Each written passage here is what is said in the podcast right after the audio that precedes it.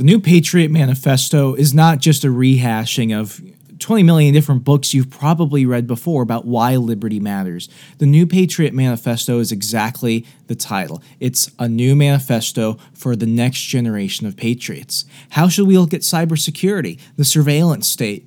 Is the gig economy growing? What about self-defense, free speech, things that matter all the time, but they're aimed more towards the next generation of liberty leaders and people that want to take on the challenges of tomorrow. The New Patriot Manifesto comes out November twenty-fourth and is written by Eli Bowman. You can go ahead and find it on Facebook to get ready, and you can ch- check out your own copy on Amazon. That's The New Patriot Manifesto by Eli Bowman.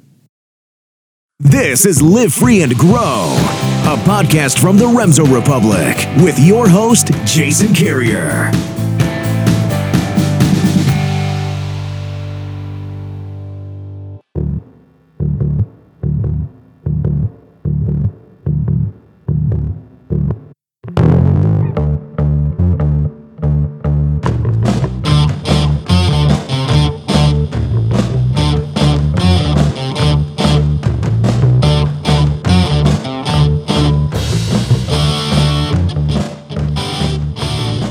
Welcome to Live Free and Grow, a libertarian homesteading podcast. I'm your host, Jason Carrier. And today we're going to actually have David the Good, the writer of Grow or Die and Compost Everything, as our guest. And he's going to talk about, oddly enough, growing vegetables and composting everything. So with that, David, are you there? I'm here. Outstanding. Now, I've obviously read your work, um, but why don't you go ahead and t- uh, introduce yourself to our audience? Well, uh, I've been gardening since I was a kid, maybe six or seven, and uh, started started my first garden in the backyard after sprouting a bean in a cup in uh, kindergarten. And I, I was like, man, this is crazy. I've, I've never seen anything so amazing. You stick a little seed into a cup of dirt, and it like comes up, and it's bizarre, and this is really awesome. So I started actually taking all the dry beans out of my mom's pantry and sticking them in pots and stuff around the yard. And eventually my dad helped me uh, dig a garden bed in the backyard, and then I really haven't quit gardening ever since. So, and I'm in my late thirties now, so I've got basically thirty years of gardening. And I got into actual garden writing after uh, writing, you know, writing articles for some local, local magazines and that sort of thing. And I thought, man, this is this is really cool. And I had the idea for Compost Everything, and uh publisher picked it up, much to my surprise, and then I just have not stopped. I've written uh say five gardening books at this point, so yeah, wow, we just five? keep just keep pushing forward. Yeah, I've got two that are that are for Florida. One of them was just a little booklet called uh Create Your Own Florida Food Forest, and I followed that up with Totally Crazy Easy Florida Gardening, which was basically throw all of the vegetables from all around the world and different plants from, you know, that I could get a hold of into a big death match with the Florida sand and see what happens. And so, like, for years I was testing different crops, and I, I eventually was like, you know what? If you grow crops that are actually suited very well to the climate where you live, they do much better than if you're just buying crops out of the seed catalog and going, oh, I think I want to try that pumpkin with the bumps on it. Oh, I think I want to try a sensitive tomato. If you actually look around for things that will really survive in your own climate, they do well. So I, I wrote a book along those lines for Florida. And then I did Compost Everything uh, for Castalia House. And and then I did uh, Grow or Die for Castalia House. And then I did Push the Zone, came out early this year, uh, The Good Guide to Growing Tropical Plants Beyond the Tropics. So I've got those are those are the three books, the three good guides I wrote for Castalia House, and I've got two more planned in that series, and then we'll see what comes next.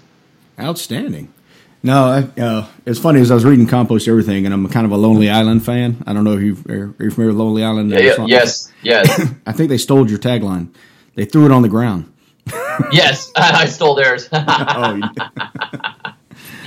I, I knew I knew somebody was going to pick that up. Throw it on the ground. I threw it on the ground. Exactly. Every time you said, just throw it on the ground. so, so no, man, you, you definitely encouraged me. I've been. Uh, I started. Comp- you know, we live on a horse farm, so I have about seventy-two tons of manure a year. because ah, you know, right. Yeah, I have a lot of manure. So yeah, I've been composting a lot. so, but yeah, just building the hugel bed with it. And then I started doing what you call the lasagna bed uh, this year for our greenhouse. And um, yeah, it's, I only started gardening a couple years ago, and I tried when I first, you know, we first moved to the suburbs back in the nineties. I was like, oh, now I have a lawn. I got, you know, I was the typical suburban dad out there on a Saturday cutting a lawn. Yep. And I was like, I should try to grow, you know, vegetables. And I killed everything. And, I was like, and it took me probably fifteen years before I tried again. so, yeah, and, I'd say that that's not uncommon at all. You know, I think I think this it is true. Most people I talk to about it, because you know they they're, they've seen Food Incorporated. They're starting to want to take you know take charge of their food, but what they're they're scared of is that you know their first gardening experience, everything died. And I said, you know what, that's just going to happen. You gotta you gotta you know it's like a shot down range. Just let it go, replant, and learn. Yes, absolutely, absolutely. I mean, it's, I mean, th- th- you you shouldn't expect. You know, that you're going to uh, pick up some paints and a canvas and sit down and, and, you know, I think I could just recreate The Last Supper right now. No, it's not going to happen. You're not going to, you know, uh, and, and you see all these perfect, you know, perfect gardens and, you know, uh, the the images.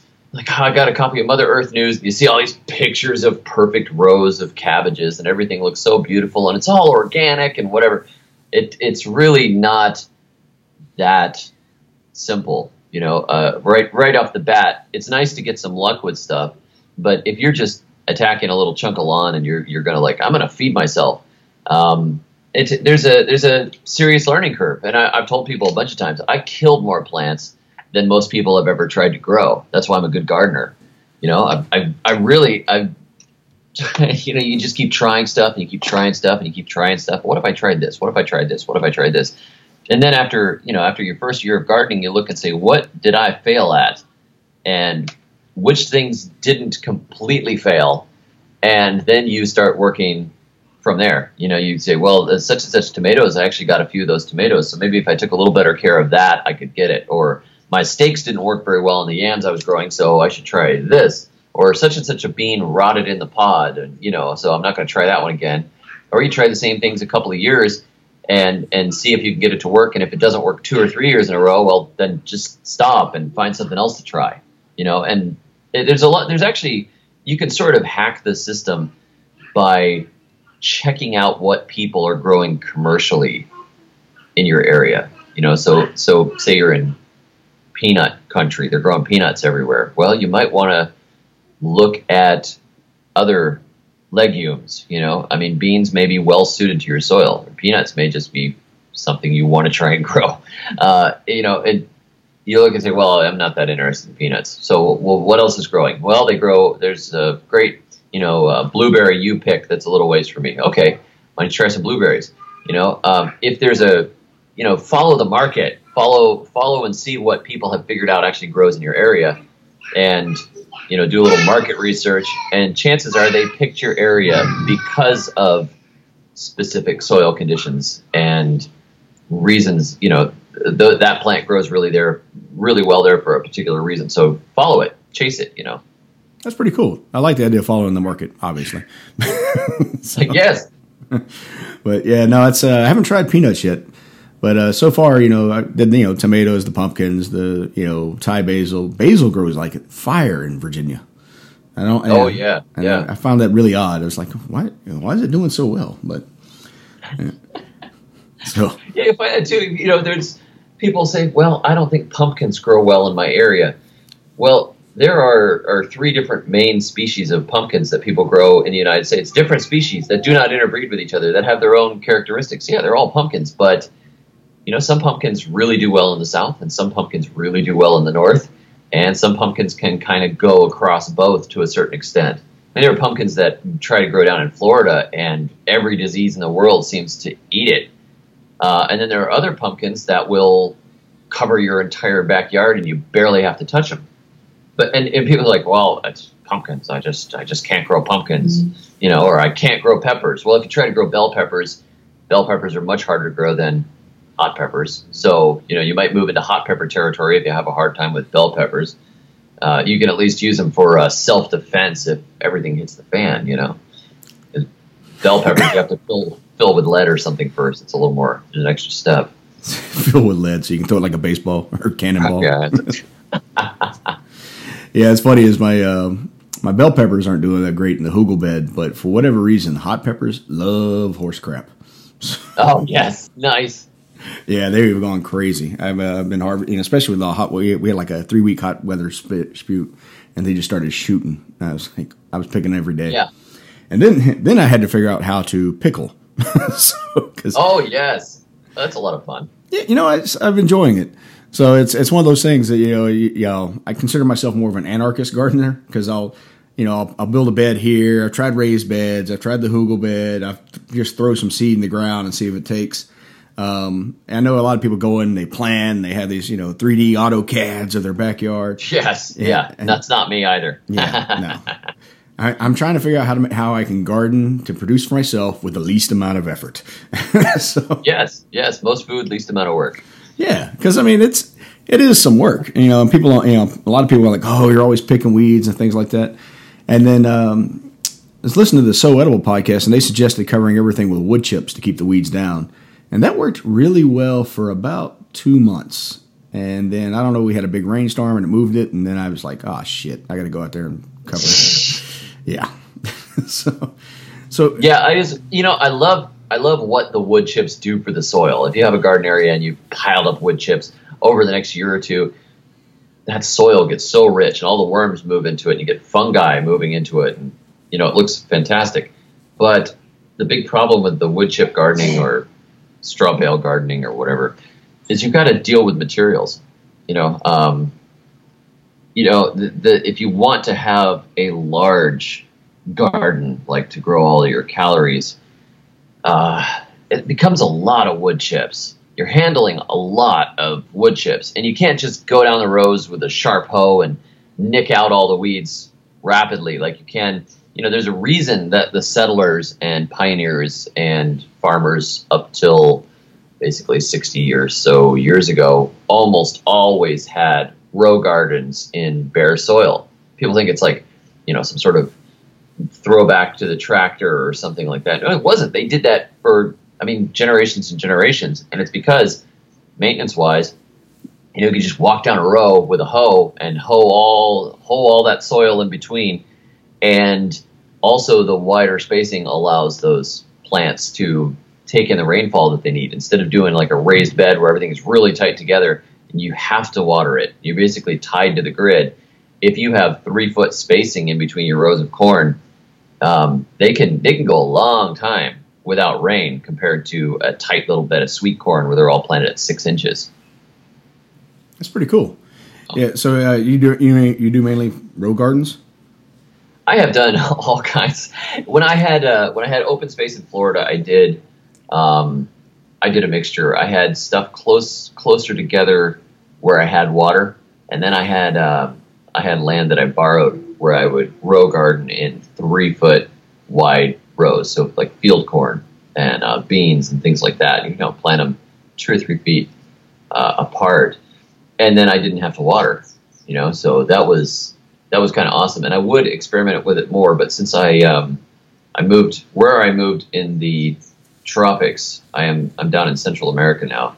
Um, we are in the mountains, and everything is just rolling, rocky terrain. So trying to put together any kind of a typical, nice little row garden or something is is hard. I'm kind of making making mounds on contour because we've got, you know, this thick pottery clay on steep slopes, so it's just it's uh you gotta I've got to totally kill things and relearn stuff all over again, you know. But yeah, if I had if I had flatter ground, um, uh, even gently rolling ground, yeah, and and the space for it, you can actually by using more space, you can end up using less resources overall to raise your gardens.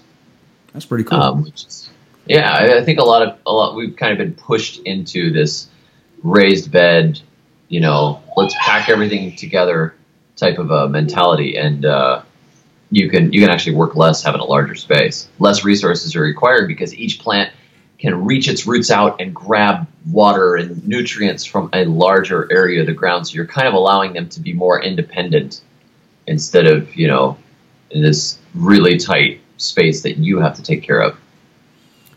Hmm. That's pretty, that's pretty interesting. Yeah, because, you know, I've been talking to a lot of people who are doing phenomenal gardening in small spaces. And a lot of them are growing vertically, and um, and they're producing a ton of food. But, yeah, I like the idea of, you know, hey, look, this is the way nature has it. They, you know, they get enough rain from the air because, hey, I hate water in my garden. It's just a pain. Yeah. Yeah. So, but, uh, yeah, that's that's interesting. Hey, I, I did not. I thought you were still in Florida. I didn't know you moved to Central America. That's yes, I, I expatriated uh, a year and, let's see, a year and a half ago. A lot of that going around. Oh, yes. I, I figured I'd just let the empire collapse from abroad, and you know, we'll watch it, watch it online. Watch it online. Enjoy the show. Yeah. Yeah. Well, probably not enjoy, but um, but it, but at least feel a little more detached from it. Yeah. That's cool. So uh, yeah, it's. Uh, I, I know this is off topic of gardening and composting, but how are you liking the expat life? I enjoy it. Uh, you know, culturally speaking, it it takes uh, a bit to get used to. I mean, I am, you know, Anglo-Saxon heritage going back to, uh, I mean, my my ancestors came over to the United States uh, on the Mayflower. So, like, got some serious old school, uh, got some roots. You know, America.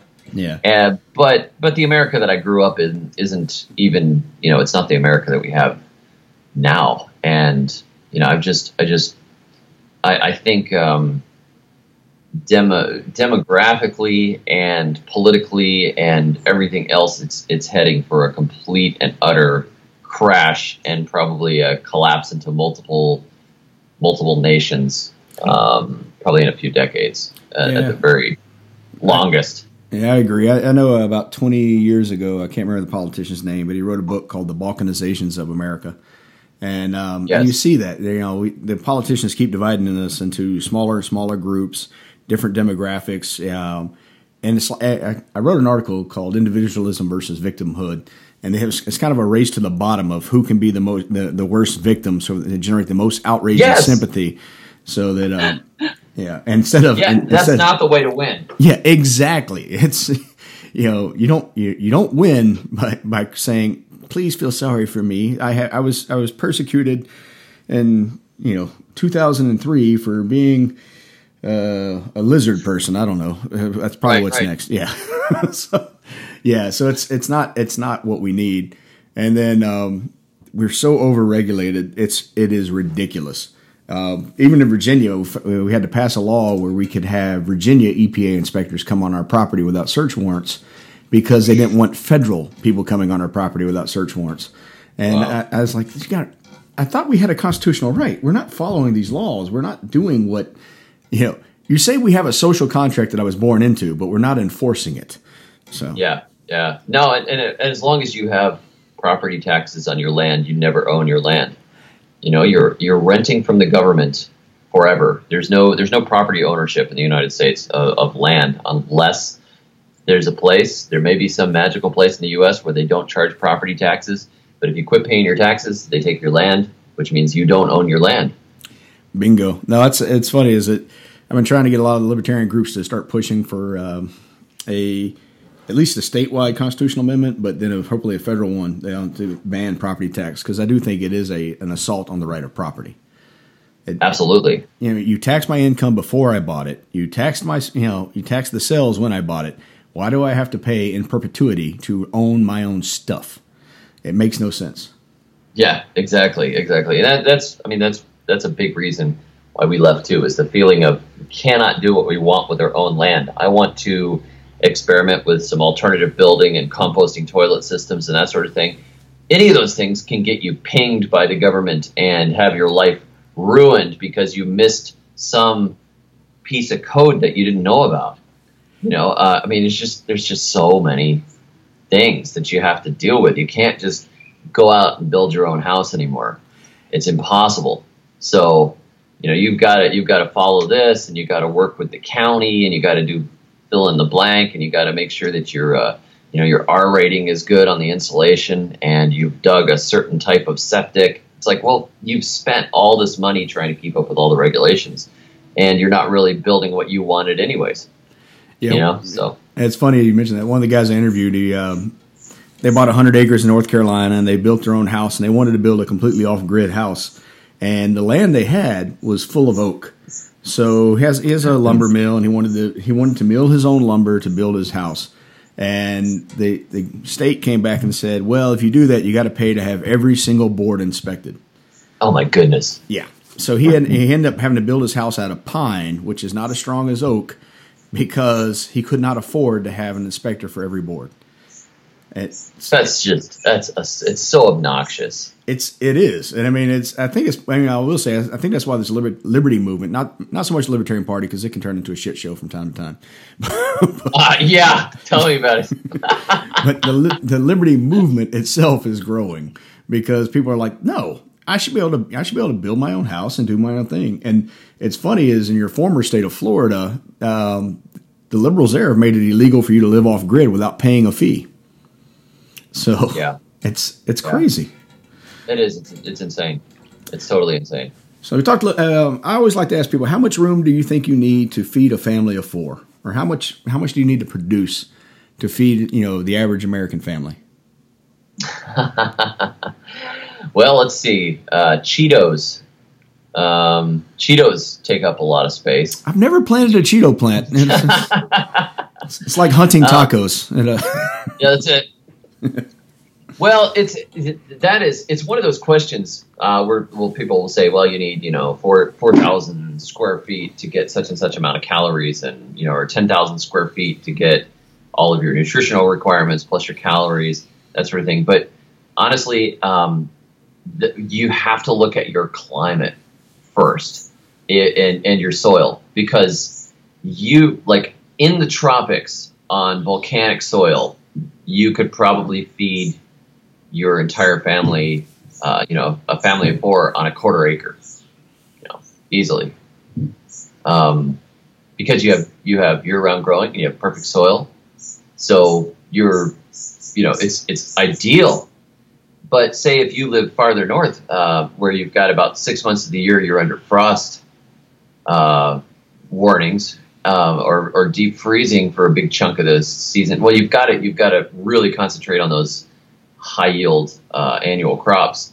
And if you live even farther north, where you maybe only have three months of absolute frost free growing season, it, you know you need more land uh, to pull it off. Or if you don't have the rainfall, what are you going to do? Well, you got to switch to raising animals, and grazing space takes up more space than, say, planting uh, potatoes, you know. So your your climate, your climate, your rainfall, um, and your soil really determine how much space you need right from right from the onset. So determining, you know, I, I've told people buy the buy the soil when you when you buy land. You know, look and see, is this good ground? You know, I mean, it's because uh, man, I. There was a, um, I did some uh, consulting for an off-grid, like, prepper community. They were kind of building their entire own neighborhood. And uh, they said, can you come out and check out this property that we got? We've got all this space around a beautiful little lake. And so I was like, yes, I'd, I'd love to check it out. So I went and I checked it out. And, um, beautiful, beautiful water, um, you know, nice rolling hills and stuff. But the soil was the worst Sh- acid sugar sand that I have almost ever seen, like completely worthless for gardening, just miserable. And I'm like, well, I hope there is fish in this lake here. And it's just, the fish are not going to last real long when you start fishing it. Like, like you're, I, I was telling you, you're seriously going to have to horribly amend. I mean, like, bring in lots of stuff, because uh, when you have that real sandy soil, it just eats organic matter. It just burns right through it. When you don't have clay particles in the soil to hold on to and bind with the humus, the stuff just, I mean, the soil is just like feeding the Sarlacc pit. Just everything goes into it. It's eaten and digested. It's gone. Um, so, you know, I, I was like, well, I mean, if, if the thing is, is that within a few miles of there, there were areas with good soil, um, where where life is just going to be easier on you, and and you can tell. I mean, when even um, the palmettos look like they're anemic and those things are almost impossible to kill. You know, when even the weeds look sick and patchy, you've got a problem. Pretty much any place where you have some nice-looking, lush growth of weeds, you probably have soil that's decent enough to support some vegetables, depending on the weeds. But uh, when it's when it's like patchy and the scrappiest-looking plants are turning yellow, oh boy, you know. So how much land does it take is really, it's going to depend on your climate. Do you have a year-round growing season, or do you have a long growing season? You know, do you have a short growing season? Um, how cold does it get over the winter? Are you going to still be able to overwinter some things like kale or roots in the ground, or is it going to freeze solid and destroy everything? Um, so, I mean, generally I would shoot for, I mean, you can you can usually do quite a bit on a quarter acre garden, but everything, you know, that's uh, that's a that's a tougher question. It also depends on how smart you are. I mean, because you can. You could probably feed yourself on spirulina and uh, mealworms, but you might you might not want to, you know. Yeah, I just can't get into eating the mealworms, and they, they keep pushing it, but I'm just not there yet. So. Yeah, first they pushed us into tiny raised beds, and next thing we're going to be eating bugs. Yep. This is this is that's international communism for you. Exactly. They, no, no, mealworms are full of protein, and yeah, I don't give a crap. Like, yeah, well, how, well, it, it has such nice marbling the way they finished this one with, you know, corn fed. No, let's shift topics uh, a little bit and let's talk about composting, because that's the other big topic I think you, uh, you're well known for. How did you get into composting? Huh. Well, composting is one of those things that comes along with, you know, you start gardening, and of course you got to start composting. You you know, it's it's like you gotta you just have to make compost, and there's this whole Um, compost cult with all their rules and everything. And so, you know, when I was younger, composted in my parents' backyard, and I wasn't particularly good at it or anything. But you realize, you know, people are actually very fanatical about their composting. They have a whole like they have a whole rule book about it. Is you ridiculous. Know, you got to turn it. You got to water it. You got to cover it. You got to leave it in the air. You got yeah. yeah. Yep, yep, yep. And you got to get the perfect carbon-nitrogen ratio. You've got to layer it. Oh, maybe you should throw in a little bit of ashes to balance the pH. Um, and and don't, you know, don't put in meat. Don't put in bones. Don't put in paper. Don't put in bread. Don't put in oils. Don't put. It's like, um, it's just. I mean, it's ridiculous how much stuff you're not allowed to put in your compost. And I was like, where do all these rules come from? And are they really worthwhile? Because I, I was thinking about it some years ago. You know, people go out and buy bone meal and blood meal for their garden, but they would never compost the remains of a chicken dinner. Oh, because that's wrong. But then they're going to go and buy something from a factory that has the same, you know, nutrition in it and go throw it in their gardens. Like, there's something we're missing here. And also, we're missing the fact that nature composts everything. I mean, stuff, you know, if an animal dies in the woods, it gets composted, and it get, it will feed whatever trees or plants are nearby. And, you know, the reason that uh, meat eaters um, don't don't have a lot of the uh, nutritional issues and low testosterone and things like that that somebody that would be a straight up complete and utter vegetarian vegan would have to deal with is because, I mean, red meat and a lot of meat is is just it's loaded um, with minerals and calories, and it's like a steak is like a health food. So, you know, they they when you bury it and feed it to the garden, there is a lot of potential energy in that meat that should be going into your garden instead of going into a landfill. It doesn't make any sense to me to throw it in a landfill. So what I had to do is to figure out, okay, now I, I know that nature composts these things, so what do I need to do to compost them in a way that's not going to bring in rats or, you know, carrion flies? You know, you don't want to do something horrible. You cannot, you know, pile up a a pile of dead chickens or something like that and expect that you're going to have a good composting time. I mean, um, when the vultures start circling, you may have done something wrong. Um, so I, I say, you know, there's just all these, all these ridiculous rules, but we have all this high fertility material and it is missing the compost bin. So I just started burying things into my compost pile and seeing how it went. And I found that you get a good good hot compost pile going, you could throw in roadkill and it will be digested and it makes very nice compost. I started experimenting with composting toilet systems. It took me a long time to come around to that. That was one of those ones I just didn't want to touch um, for quite a while. Because it's human fecal matter. Right. Like, you know, that's what that's what people die from in Africa. You know? Exactly. It's like you're going to get this and you're going to catch that and whatever else. Um, but, you know, as recently as the uh, as, as even the nineteen forties and nineteen fifties, people would put trenches in their gardens and uh, and bury human waste in between the rows. And and see, that's not the way you get sick. The way you get sick is by, you know, say you have a a, a city system where stuff is just sitting in sludge, um, and and getting into the water and spreading, you know, cholera, that sort of thing. Um, that that's dangerous when you have a mass of people with the potential uh, for however many diseases and problems, and it's not thrown into a compost system, and it's not given time. If you just took sewage sludge and sprayed it on fields like they do in China, you have to cook all of your vegetables well, or you're going to get sick, and you're going to get like really sick. So, um, you know, so, some of those things that that's beyond what most people want to deal with.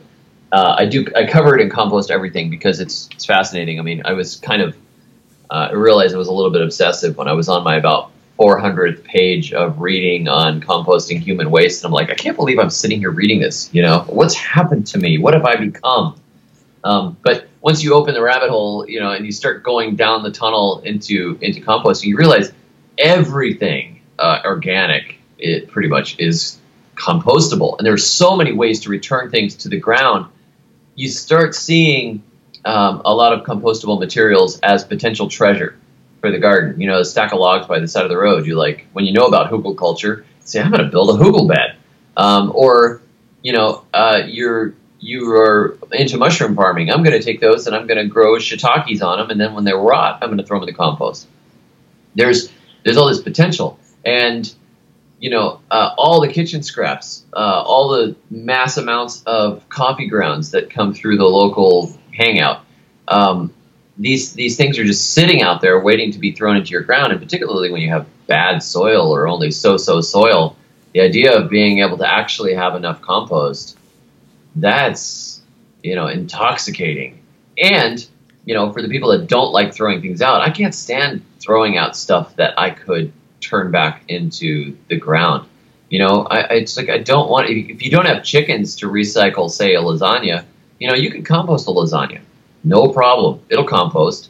Um, and and the trick was just figuring out which methods were the best way to do it. And I found that just kind of imitating nature and throwing things on the ground was the best for uh, non, you know, non-stinking, non-nitrogenous materials. Like you have a big pile of brush. I left some a big pile of brush at the corner of my yard, and then a couple of years later, I went back there and I started turning the ground, and it was some of the richest soil in the yard. And I thought, this this happened because I piled up leaves and sticks in a corner.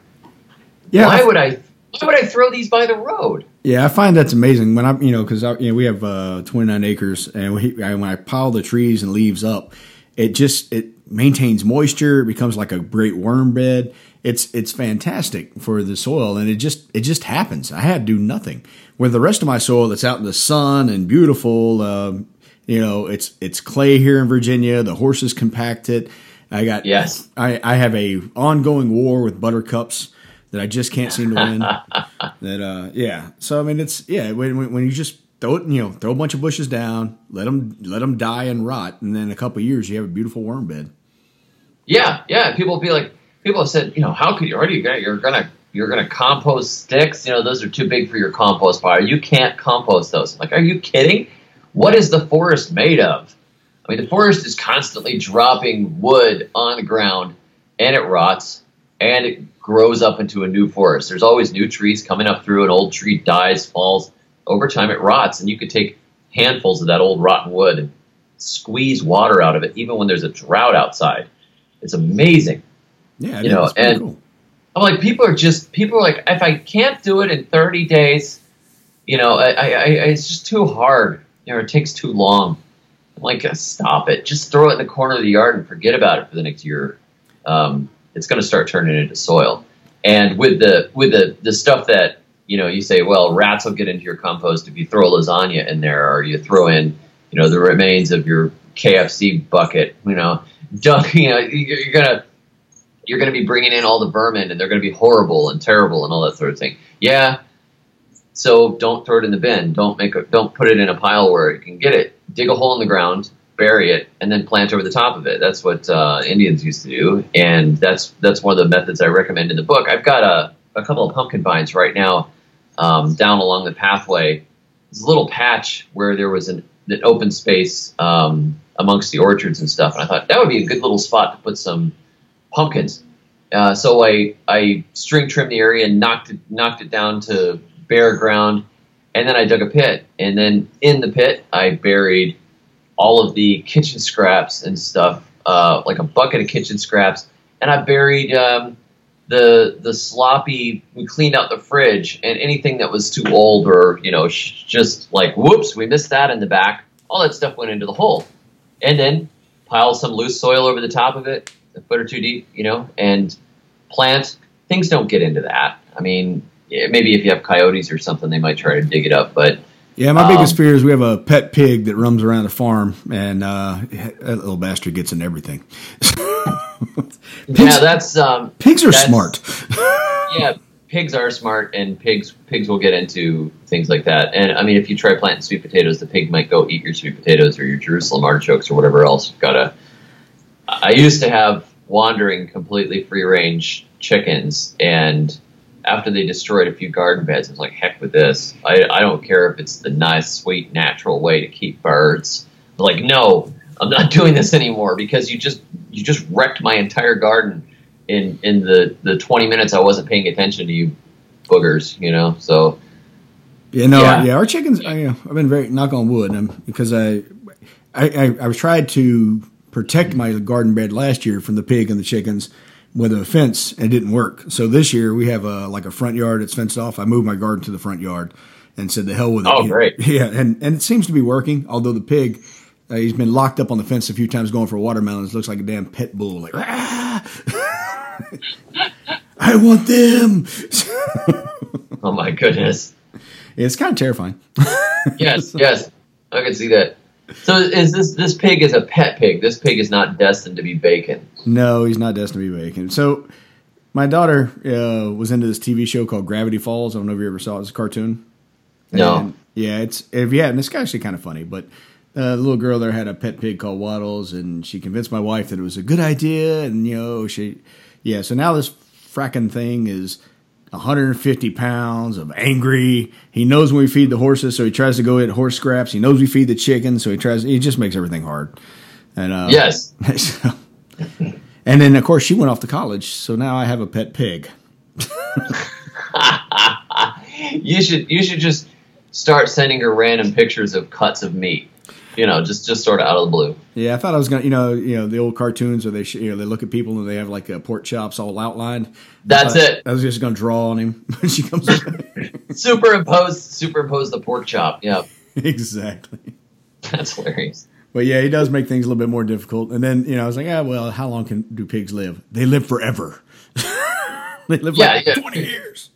Pig's gonna outlive you, you know. Yeah. As, so yeah, there's definitely. A, Oh. When he ate my when he ate my watermelons last year, he definitely came really, really close to uh, being watermelon-fed pork. Man, yeah, that's that's difficult. There's a reason I'm a plant person. I, I, I have really little tolerance for things coming into my yard and destroying stuff. You know, it's animals have their place, but man alive. No, I, I agree with you. It's uh, it's funny is because you know we have the like I said the horses, the chicken, the pig, and dogs, yada yada. And my and my daughter says something that's like, we're not getting anything that craps. The next thing we buy is going to be a robot because they don't crap. I just can't take it anymore. So, yeah, why not? Yeah. So uh, you mentioned composting toilets, and I'm actually interested in that because I do a lot of sailing, and um, my my desire is not to live on a farm. My desire is to live on a boat. My wife's desire is to live on the farm. So obviously we compromise and we live on a farm. Oh so, uh, yes, right. Yeah, but uh, one of the big things that's going around in boating is composting toilets.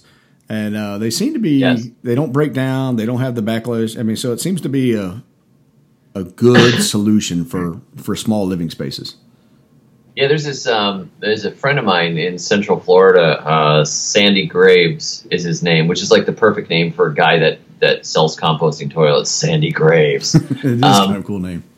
But uh, he he runs uh, Seahead L L C, like C the, the letter C dash H E A D, and he he was uh, living on a boat and developed a composting toilet system, which he started manufacturing, started a small business, and he sells them out of Central Florida.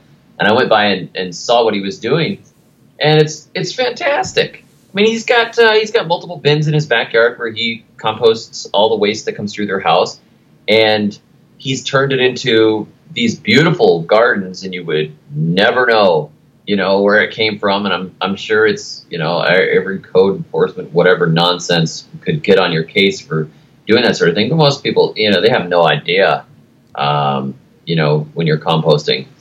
Uh, it does, you know, it just doesn't ping the radar. But, you know, on a boat, uh, you can, you're pretty much at the most free that you are on the entire planet when you're out sailing. So, you know, you're not you're not going to be like, getting on your case about a composting toilet system because you're in always in some overlapping jurisdiction. You know, you're a citizen one place, you're visiting another place, and then you got your money in another place, and you know that's that's very nice. Um, and you know, th- I guess the downside is is if you're composting, you know, got composting toilet systems on a boat, is where are you going to use the compost to grow anything? You know. Yeah, it's it's it's funny is because. Um Some friends of mine just went sailing in the Caribbean, and they rented a boat, and you have to pay for a pump out. But if you have a compost toilet, they actually give you money to bring your compost and dump it in because it improves their soil. Oh, that's fantastic! Yeah, so I mean, it's it's pretty interesting. I think you know that, that people are starting to see the value of that, and I think and I think you're seeing it across. excuse me, across communities because you got your you know your hippies who are like, hey, look, I just want to take care of myself. You have people who are like, well, we need something, that, you know, we've stripped the soil with all the chemicals, so we need to find a way of putting things back in it. And right. and, and then you have the liberty-minded people who, who always say, all we really want is to be left the hell alone.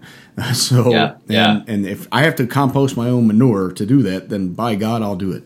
So Right, right. And I think the, the thing is, too, is that we're at a, a point of high prosperity overall and, you know, peak social mood and all that sort of thing. So it's it's a fringe thing at the moment, but if as cracks form in the entire Happy Land edifice and things fall apart, um, you know the reason I wrote Grow or Die was so people could pick that book up and be ready for that sort of thing. It's like you may hate the idea of composting human waste or having to deal with a dead chicken or you know slaughtering an animal. All these things are they're like upsetting when you've never had to deal with it before.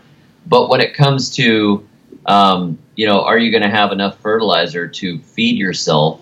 Then you start looking around. You know, when you look at it from a from a self-reliance perspective, and you know what I was doing in my gardening systems was just like, what if I didn't have any fertilizer? What if I didn't have any water? What if I didn't have any electricity? What if I couldn't buy seeds? And then how do I answer those questions? You know, what do you do in that situation? You have to start backpedaling to, you know, the way things were one hundred, two hundred, three hundred years ago. You know, how how did how did people manage to stay alive? You know, what did they do? Well, they didn't waste things like that. You know, they didn't they didn't waste potential soil fertility by flushing it into a complicated system that takes uh, a lot of pure, clean drinking water and uses it to dispose of a small amount of quote-unquote waste, which is then later filtered out at an expensive and complicated centralized uh, filtration system and pumped back to all the houses. You know, they, they had outhouses, trench trench latrines. They composted. You know, um, they didn't they didn't have this centralized system where everybody takes care of you. You know, and you know they weren't like little babies. Uh, they had to they had to actually deal with their own stuff. You know. Um, and so I think I think as things get worse and things get more difficult, people will immediately be going, uh, oh, wow, how do I feed things? How do I do this? How do I do this? And you're going to have to learn skills really quickly. So I think there's a lot of value in in reading up on these things and learning learning what to do before you actually have to do it, you know, um, and, and practicing. You know, practicing. We we put a composting toilet system in our house in Tennessee, which was just sawdust, sawdust in buckets, basically. And I I took an old refrigerator and gutted it and put it in the backyard for a compost bin. and dug a little trench around the bottom of it in case any effluent leaked into the ground. It would soak in right underneath where the trees were, and the roots would eat it, so it wouldn't be uh, a problem. And and we composted all the waste coming through the house for an entire year just to see could you know w- what could we what could we do and what do we need to do. And I think it's really important too to to do that sort of thing when you're an author, um, because people are coming to me and saying, you know, how do you do this? How do you do this? If I haven't actually done it and I'm writing about it, because I'm one of those persons that's copied, you know, fifteen articles online about the ten best ways to uh, compost, fill in the blank. Um, you know, if, if you're not actually doing it, you shouldn't really be writing about it. Uh, couldn't agree more. It's from a, yeah, unless it's from a theoretical standpoint and you just want to kind of play play with ideas. Okay, that's fine, but but don't say, you know, you can't say I know for sure that this works because I composted all the waste coming through the house for a year. That's it's helpful. Then you know, and I didn't realize I was doing book research necessarily when I did that. Um, it was like ten years of taking things away and trying to figure out how to compost stuff that, um, you know, that people said you couldn't compost or you shouldn't compost or it was bad to compost. You know, I always I always loved throwing out the rules. There's a reason, you know, I became a libertarian when I was eighteen. You just get tired of uh, everybody saying you can't do this, you can't do that. Well, why not? Why not? Why not? Why not? So you keep asking the why not and doing those things, and it ended up becoming a, a, a good, you know, a good book and, and a book that is sold well. So I did the same thing with survival gardening and fought to try and figure out, you know, how can I grow without irrigation? How, how you know, what happens? What happens if we can't get fertilizer? Um, you know, could I could I feed? Could you make enough compost to feed a ten thousand square foot garden? You know, no, probably not. You know, if you don't have horses, um, you know, it's it's serious. You got to think about these things. How do you how do you make it work? No, it's it's one hundred percent agree. It's funny you mentioned the refrigerator. When I was reading your book, I, I told the wife, I said, "Hey, honey, we got that old dead refrigerator in the garage. I'm going to turn it into a giant compost bin for the front yard." At which point in time, she said, "No, no, no." So your wife is very understanding. She must be on board with all these experiments. That's pretty cool. Oh yeah, I basically I basically just do whatever I want, and then and then say, "Hey, look what I did," you know, and uh, beg for forgiveness. And, no, don't don't even do that. It's, you don't want to show weakness; they'll go for the throat. So that's pretty funny. So, cool, man. Hey, this has been a great interview. I really appreciate it. It's funny is when. Um, We were emailing back before this. You're like, well, I don't consider myself the Roth, uh, Rothbardian. I'm more of an anarchist and a, and, a, and, a, and a straight anarchist. I was like, this guy has right. done his libertarian homework. I was blown away. Yeah, I, I was joining Rothbard on the on the idea of um, I'm not an open open borders or one of those things that, that put me off of mainstream libertarianism. I just I think I think that, that fences are very important and that you know a nation a nation has the right to protect and defend its. its borders, it, just because it's gone, you know, cancerous in a lot of, of situations. Um, I think that if you if you have a complete and unfettered free movement of people, that anything you build is going to end up busted. And so, like, I can't, you can't, you know, offense is a great thing, and I think offense is a libertarian ideal on a small scale. So I moved more towards that, but I saw Rothbard was moving towards that. Um, as well as he as he got older, so I'm like I'm, I may be a libertarian heretic, but I'm I'm on board with quite a bit of it. No, it's so, funny. Is a lot of libertarians are, are are not on board with the whole open borders or the pro-choice on everything. It's like, can we have, you know, all these freedoms without like just opening the gates and letting everybody in? Because mass migration is a form of invasion and has been throughout history. Absolutely is, and and if you want if you want a caliphate, you can't. You know, you you open the, you open the borders and you let let everybody in. Go ahead, but you will you will lose libertarian ideals. You know, the original the original Anglo-Saxon Protestants that built America, they had learned to restrict the monarchy. They learned to respect the rights of the individual, and they they created a freer society than the world had ever seen. And that it only was maintained because of those principles and because of the, the people that that held to those principles. If you if you drop a bunch of Somalis in you know the middle of the United States, and you put them in Virginia, they don't automatically you know start start waving the flag or talking about the Magna Carta or anything like that. I mean, most most of the Anglo-Saxons have lost their. their own heritage already, but they still have you still have more freedom um, in some portions of the United States than you do in, say, um, you know, Iran or someplace else where you or, where basically if you speak the wrong thing, you can be executed. You'll lose your job in the United States, but but the executions have not arrived yet. And so, like mass mass movements of people, they bring their own they bring their own heritage and ideas and extended family with them, and you just you're not going to be able to stand up against a mass a mass yeah. movement like that. You'll be subsumed beneath it, and eventually they're going to be forcing you to play with their rules, or you're out. And you kind of see that now. I mean, you know, you mentioned the erosion of you know libertarian beliefs. Like right now, free speech is definitely under attack in America. And the Second Amendment's been under attack for a long time because we're not teaching our kids why we have these rights or the abuses that occurred before them. And it's it's funny is uh, I work with a great guy in my office, but he, he likes taxes. He thinks that's how you help the poor, and he likes all this. And I was like, Damien, don't you understand? I probably shouldn't add him on the podcast. But that's all right. said, don't yeah. you understand that, one, you're putting a gun to someone's head and taking it from them. And while you're okay with doing this, two-thirds of that money is wasted. And they're taking away these rights and these missed opportunity costs. And uh, and it's just people are so indoctrinated with the system that they don't understand yes. what's missing. And um, I interviewed a really nice lady um, from the Urban Chicken podcast. And she said, yeah, they're actually changing Aesop's fables. I was like, well, and I said, what are you talking about? And she said, you know, the fable, uh, the, the ant and the grasshopper story? They yes. now, where the grasshopper died in the original story, now the ant says, it's okay, you shouldn't do that, come in, we'll feed you this time. Yes, I saw that. I saw an updated version, so I was like, and my son's like, no, he dies.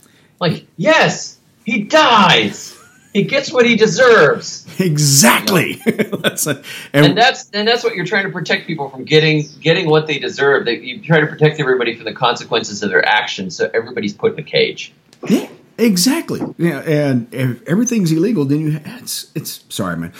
I'm going about to go down a rabbit hole. But yeah, they're, they're just totally they're, get it. Yeah, they're they're taking away all these rights, and it's oh, it's for your own good. You know what? I had a mother and a father. I don't need the state to be my mother and my father. I I learned yeah, right from wrong, yeah. and if I make a mistake, I'll live with the consequences. I think probably the, the biggest the biggest failure um, freedom-minded people have made is to put their children into the state school system. If it wasn't for the state school system, um, you would have a ton more freedom. But it's like you can't you can't beat in in the hour you maybe talk to your kids during a day. You can't beat the eight or so hours they were in school and being basically told to fit into that mold. It's very hard.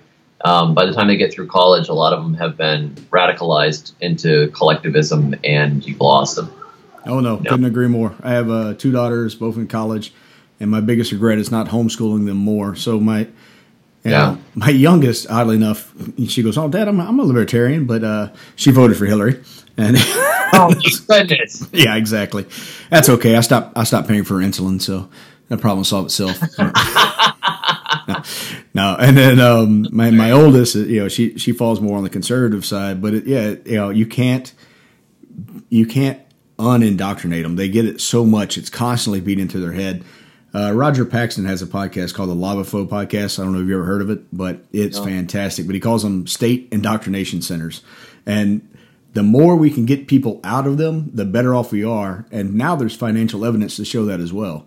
So homeschool yes. in the homeschool states, you know, those states are saving billions of dollars a year on education. And then the kids are smarter. They get into college better.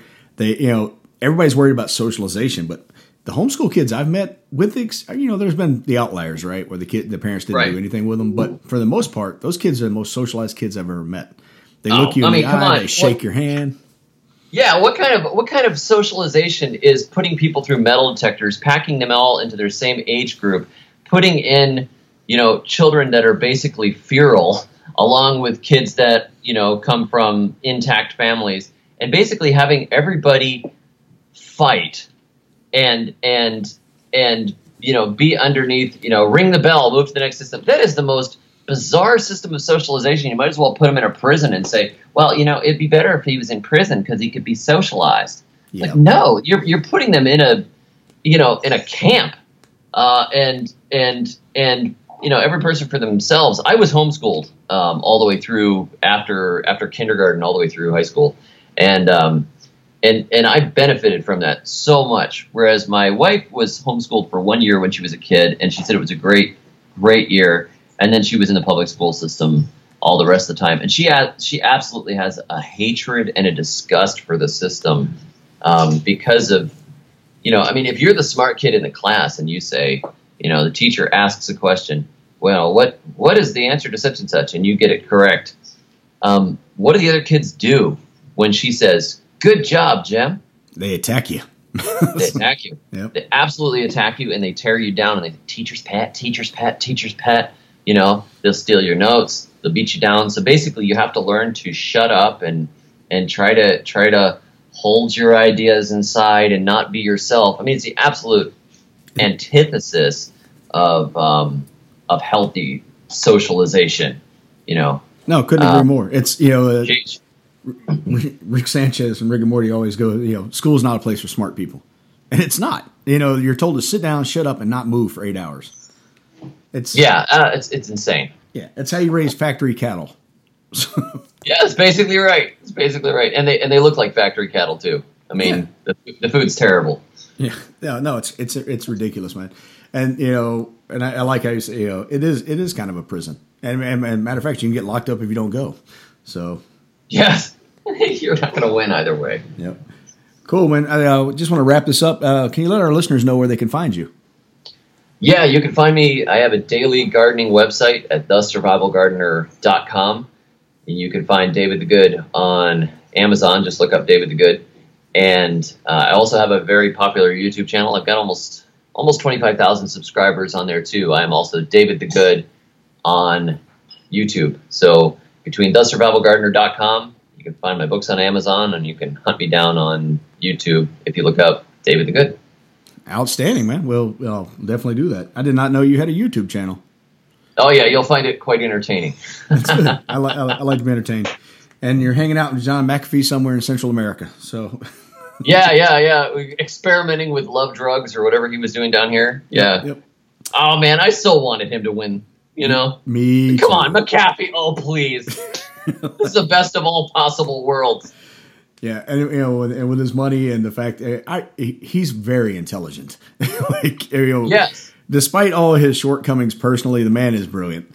And I so wanted to see him just because he, I think he would have had enough money to get on the debate stage and just to see him just go, what the hell are we thinking with you two? Oh, it would, be, it, would, it would have been a lot of fun. Yes, it would definitely have been entertaining.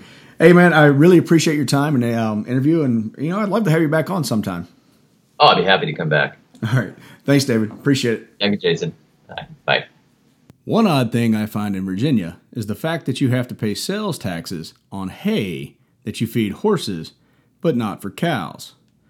So the easiest thing to do is just tell your hay supplier that you're feeding cows. So I come home one day, and the revenue is there, and he's asking, hey, how come you're not paying sales tax? You know, I see you have horses on your farm and not cows. I said, no, they're cows. He said, no, sir, they're horses. I said, well, hell, that explains why the milk is so soft. Well, there you have it, folks. That's our show. I really hope you enjoyed it. Please do us a favor by leaving us a five-star rating on iTunes and signing up for our Patreon account.